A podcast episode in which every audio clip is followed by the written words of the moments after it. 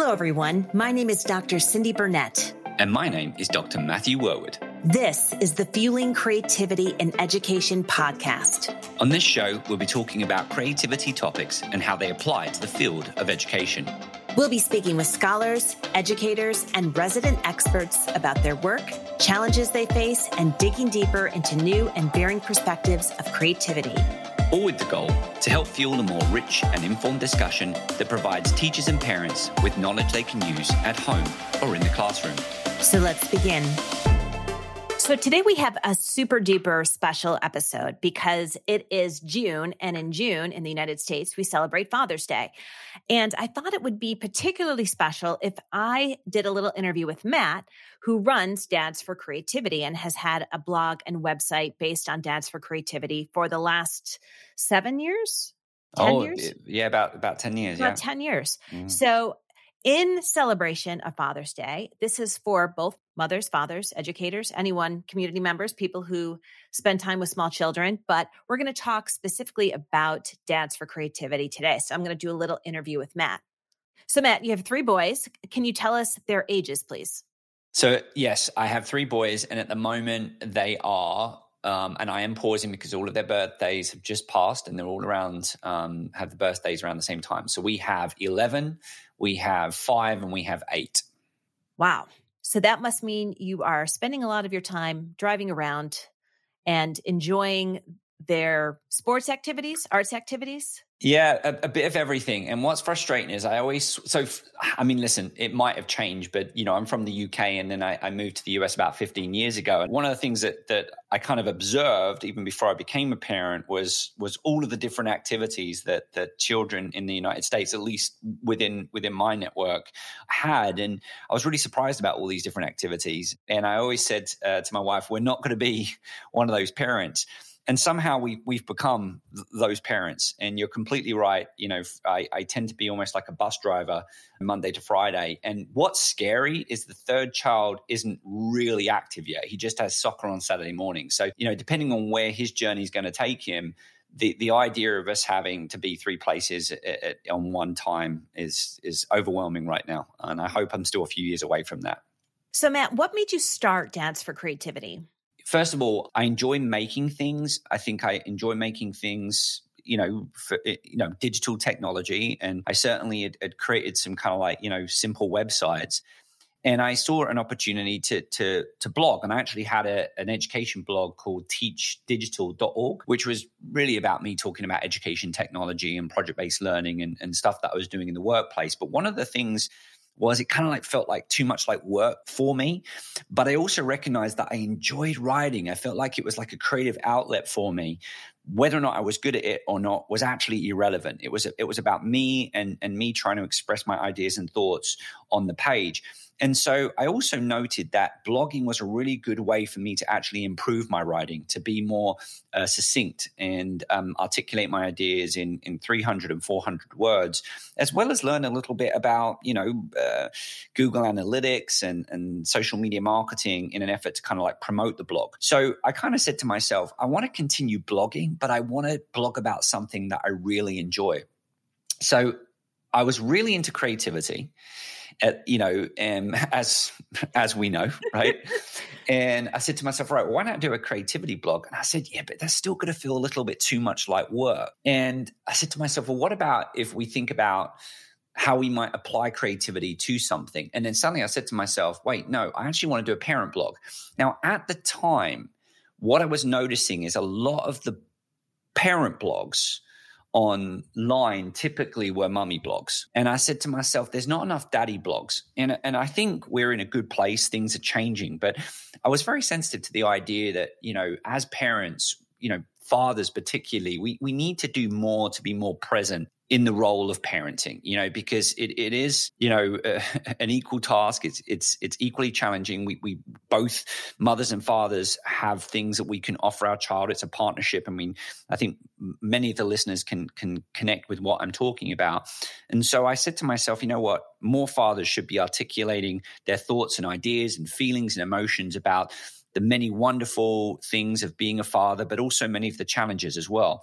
So I love the idea of doing a parents blog. And then, of course, I made the connection about creativity. So it really came from wanting to blog, wanting to kind of like improve my writing and, and, have a creative outlet and then blogging about something that was kind of like somewhat work related which i enjoyed creativity but then blogging about something that i loved which was was parenting and being a father and so dads for creativity was was born so what are some of the surprising things that you've discovered over the last 10 years in writing about this one if i'm honest with you and i say this delicately without meaning to I probably have blogged more about one child than the other child. And so I'm being very open and honest. I think it might be to do with the way that I'm kind of like perceiving creativity in my home environment, right? So, you know, my eldest child is probably doing the activities that I might typically associate with creative expression and creative activity. I think also there's a, a piece about the fact that I started the blog when it was just my eldest.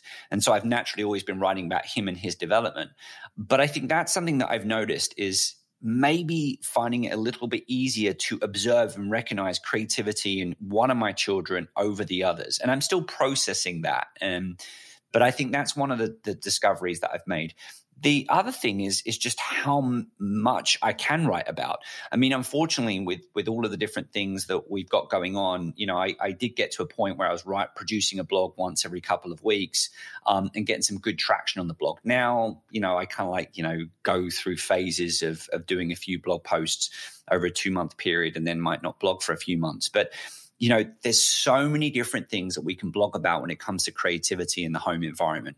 And, and I, I'm never ever short of ideas. But I think the idea of me choosing what I'm writing and what I'm focusing on is in some ways uncovering how I'm actually observing creativity in my environment. And therefore, am I potentially missing certain creative potential in my other children. So maybe it's a little bit about my biases on how I view creativity and notice creativity is perhaps the thing that I'm I'm noticing the the most at the moment. What advice would you give to parents out there listening or caregivers or educators who are listening to this in terms of enhancing creative potential of the children in your life? Well, I think it, it builds onto what I've just said. We're in a, we're fortunate in our current society where we are being tasked with thinking about you know our own perspectives and how our unique backgrounds shape how we view the world and view other people in the world, and therefore you know, checking our biases is something that I recognize is really important in a parent. So, for example, I've shared on on on the show, Cyndi, you know, one of my boys has expressed an interest in a particular career path.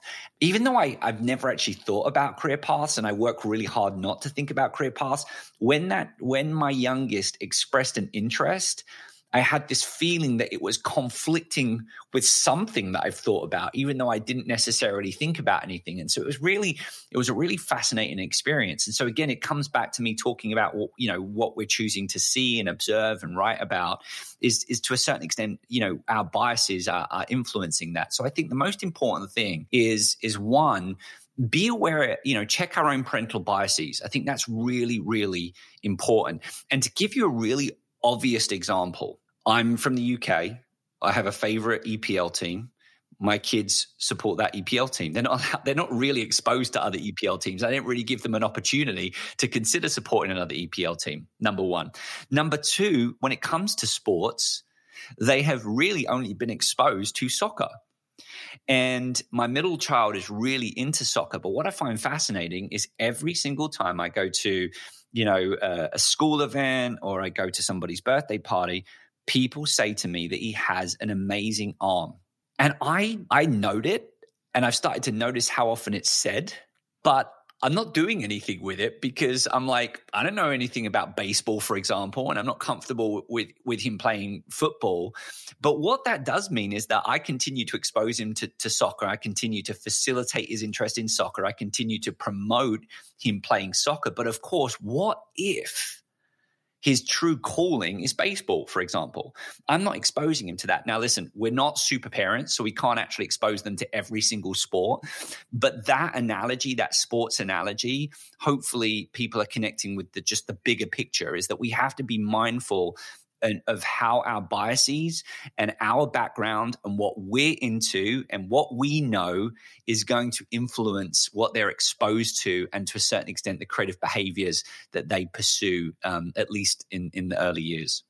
And can you tell us a little bit more about the resources you have on your website that parents can go to to learn more? So first of all i have links to our podcast which i think is probably the coolest thing um, the, the second thing what I have is I, I have um, a page that kind of like just offers some context around what is creativity, but but focus very much around creativity from a parenting perspective. So it talks a little bit about you know the definition of creativity, social context, and and then you know really thinks about okay well how does that apply to parenting? Um, the other thing that i'm playing around with is the idea of kind of like parental rules. And you know i, I it's it's it's kind of like a working page and i'm very open on the website about the fact that this is a working page. But when we set rules for example we, we've spoken a lot about being original. We've spoken a lot about being open you know and exposing our children to a lot. But we've got to be mindful that we're also trying to keep our children safe. Right and so, you know, take the personality trait out, the five factor model, openness to new experiences, for example. You know, there are there are kind of like some relationship to that personality trait, openness to new experiences that, you know, as parents we might not be comfortable with. But at the same time, we also know that openness to new experiences has a relationship with certain creative pursuits later in life as well.